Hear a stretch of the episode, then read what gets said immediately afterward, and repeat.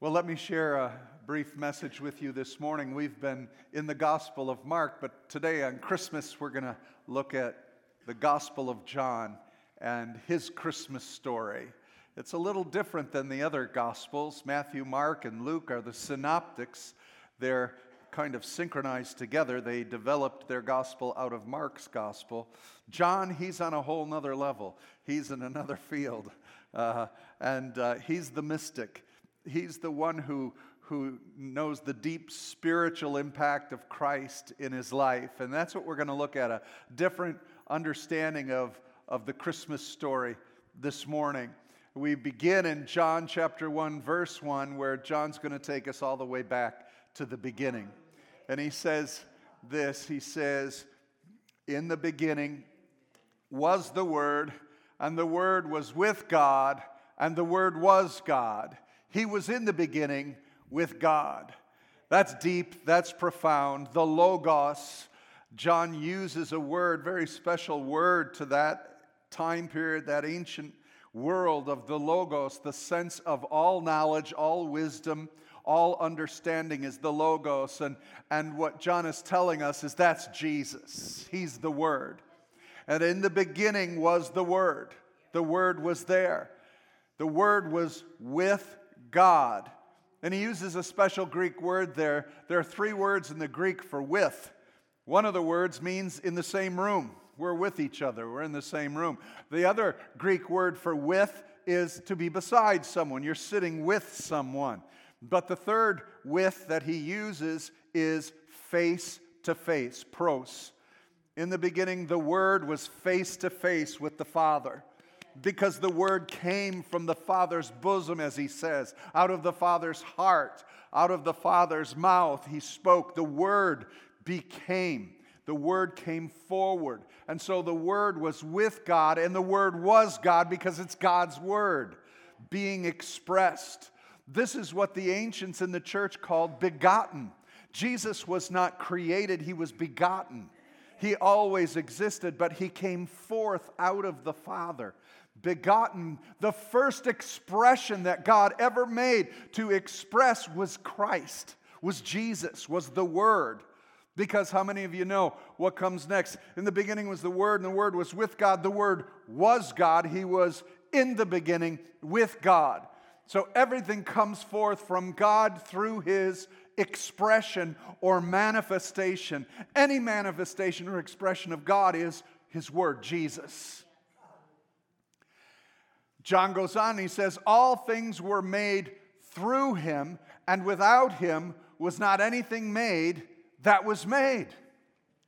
In the beginning, God said, God spoke, let there be light. It was the Word. The Word created all things. The Word was expressed out of the Father, that is, the Son, manifesting the Father's will. And the Word, everything was created by the Word of God which is Jesus, that creative force, power, and authority. And then he says, In him was life. Now, the Word of God is the expression of the Father, His will to create all things. And as He's creating all things, within the Word comes forth the life of God. Jesus is that word, but he also manifests the life of God, extending it. When he created all things and gave it life, it was Jesus giving everything life. When God formed man out of the dust of the earth and breathed into him the living ruach, the living breath, it was Jesus breathing life and giving life to all things. He is the life. The Word spoke and breathed. And God created man in his own image, and in the image of God, he created him male and female. He created them and gave them life. That life is what Christ gives. He gives life. John goes on, and then he says, and the life was the light of men. The light shines in the darkness, and the darkness, darkness has not overcome it. This light comes from the life. God gives life. He gives the Word, Jesus. Jesus, the Word, gives life, and His life gives light. which is knowledge and revelation and illumination to understand. You and I have the capacity to understand and to reason and to have revelation of who God is. That comes from the light of Jesus. Oh, this is heavy. I could sing you a lullaby about a little baby in a manger, but John goes a whole nother place. He goes a whole nother place. Back in eternity past, into the realm of the unknown. Everything was unknown. He's unknowable. He's unsearchable until he expressed himself so that he could be known by his word. And he gives life so he could give us that life. And that life brings us light to know and understand and have him in our lives. But Adam and Eve rebelled and they fell against and, and, broke covenant with God and fell into darkness. But that light never stopped. The darkness and our sin and our failure and our rejection of God will not stop Christ from shining revelation and light. He doesn't need us to be the light. He doesn't need us to be the life. He doesn't need us to be the word. We need Him. Oh, it doesn't stop here. He gave His word, which birthed life. And out of that life gave revelation and light. And then, and then, the Word became flesh and dwelt among us. John says, We've seen His glory.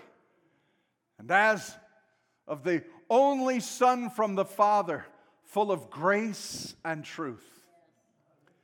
Wow. The the word that emanated from the Father to bring all of creation into existence and bring life outside of God into a new uh, physical universe. The word manifest, Jesus brought life, and then he brought light and understanding to all of it.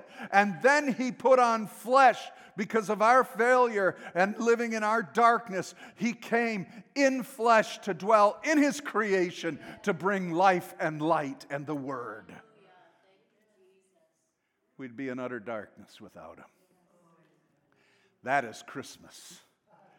That is Christmas. I love what John said in First John. He witnesses and he says this that which was from the beginning. He already told you about all that.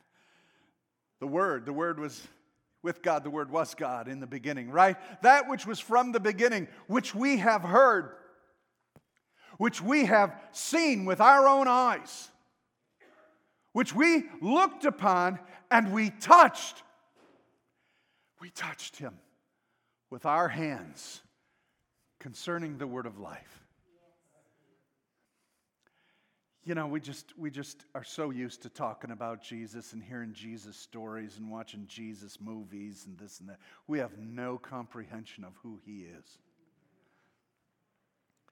He's more than a good teacher, more than a great leader. He is the very word of life. All things exist and consist by him. He holds all things together by the power of his word. Any knowledge that is known comes from him. He is the full treasures of wisdom and knowledge of the Father. And John says, We got to see him, we got to touch him. We sat and we listened to the same word that created the universe.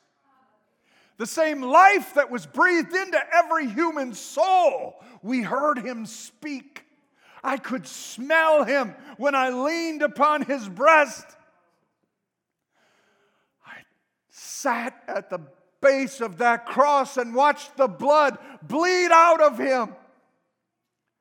The eternal Word, the life of God, the light of God is Jesus. And that's the word I'm sharing with you this morning. He goes on and he says, The life was made manifest, and we've seen it. We testify to it, and we proclaim to you this eternal life, which was with the Father and was made manifest to us. That which we have seen and heard, we proclaim to you, so that you too may have fellowship with us. And indeed, our fellowship is with the Father and with His Son, Jesus Messiah.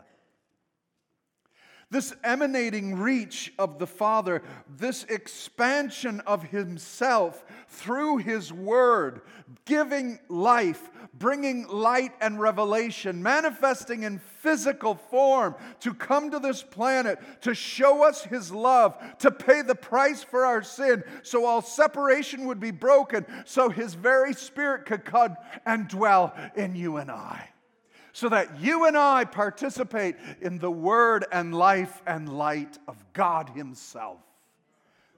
Come on, that's Christianity. That's what makes us different than every world religion. We're not here to meditate, we're not here to contemplate. We're not here to, to feel uh, some thrill or something about ourselves we're entering into partaking in the divine nature of God Himself. And if that doesn't rock you to your core, I don't know what will. Get a hold of God.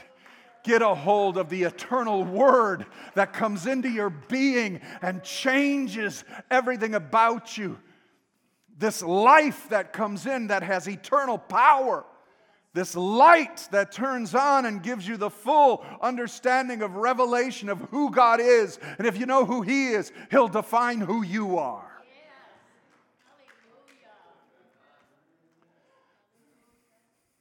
Merry Christmas. But John goes on in verse 10 and he says, He was in the world, and the world was made through him, yet the world did not know him. He came to his own, and his own people did not receive him. Before we lay blame upon the Jews, we can lay blame upon the Romans, we can lay blame upon all, because Isaiah said, We have all, like sheep, have gone astray. Mankind lost its way in such darkness that we didn't know what God sounded like, we didn't know what God looked like, we didn't know what God felt like, we had no idea what God was doing when He showed up. And what we did with Him was we killed Him. But God doesn't die. Amen? He paid the price for our sin, broke the power of sin and death, and rose from the grave to call sinners to repentance, to come into that word and life and light, to participate with Him. That's why John goes on and says, But to all who did receive Him, and he's speaking down the corridor of time and the corridor of human history to all who will receive him, who believed in his name. He gave them the right to become children of God, who were born not of blood, nor of the will of the flesh, nor of the will of man, but born of God. Again, this is setting it apart from a religion. We are not a Christian religion. We are sons of God. We've been taken out of Adam because of our death on Jesus Christ on the cross. We've been given the nature of God Himself within us. That distinction has got to be clearly made, and it's being made in these days you're going to start seeing the distinction between the religious Christians and the sons of God. You're going to identify those who have the Word of God in them, the life of God in them, the light of revelation of His love and His heart. Those are the sons of God who will manifest the very Word of Jesus, who will bring life and who will bring light to the lost and who are in darkness. This is who we are, and this is what we've become. And so we receive Him. That's John's Christmas story. And he brings it home in chapter 3, and he says this. Well, before we get there, verse 16, he says this, which is so phenomenal. For from his fullness we have all received grace upon grace. He's held nothing back from you, he's held nothing back from me. The only hindrance we have between us and God is whatever walls of division we've put up, whatever woundedness, whatever lies we want to hold on to, whatever self interest we put above Him. And He's patient to wait because He has a fullness He wants to release into us. And His full revelation of His Word, His life, His light, and His presence He's releasing into you. And we've received it. And I love this grace upon grace. Grace is charis. The word charis means gifts, gift upon gift upon gift. This morning, I don't know how many of you got a present. I don't know if you still have folks in the house to give presents to. Maybe later today, someone will give you a present. But nothing can compare to the presence that we have under the tree of the cross of Jesus Christ. Gift upon gift upon gift upon gift upon gift upon gift. Every day is a gift, and with every day of a gift, He gives us the gift of His love poured into our hearts, the gift of revelation to see and to know Him, the gift of love to care and have compassion for others around us, the gift of God that we can give eternal life to others if they would hear the message of Christ, the gift of compassion, the gift of concern, the gift of laughter, the gift of joy, the gift of loving one another. The gift list goes on and on on and on. Grace upon grace upon grace upon grace. Morning by morning, new mercies I see. I find what God has given me, and I find in that another package, and I open it up, and there's another gift He gave me. Come on. Are you kidding me? You're killing me, Jesus. This is too much. And He says, No, it's not enough for you. I've got so much more so much more. Grace upon grace upon grace. God, but I don't deserve it. And he says, That's why I love giving it to you. That's true love. You don't deserve any of this, but I love you and I am pouring out upon you, and my blood has washed you clean. And I am giving you, and all I can respond is, Oh God, I can only but love you and receive and say thank you. And so, in this Christmas story, the Word gave life, that life gave light, and that light became flesh and dwelt among us to give us new life and to perpetuate His Word, His life, and His light, so that you will become Christ, His presence to someone else. Grace upon grace. We close with this For God, as John says, so, so loved the world. We have to stop there. It's in the small words we miss things. We said that word with meant face to face. He who is face to face brought God to us face to face.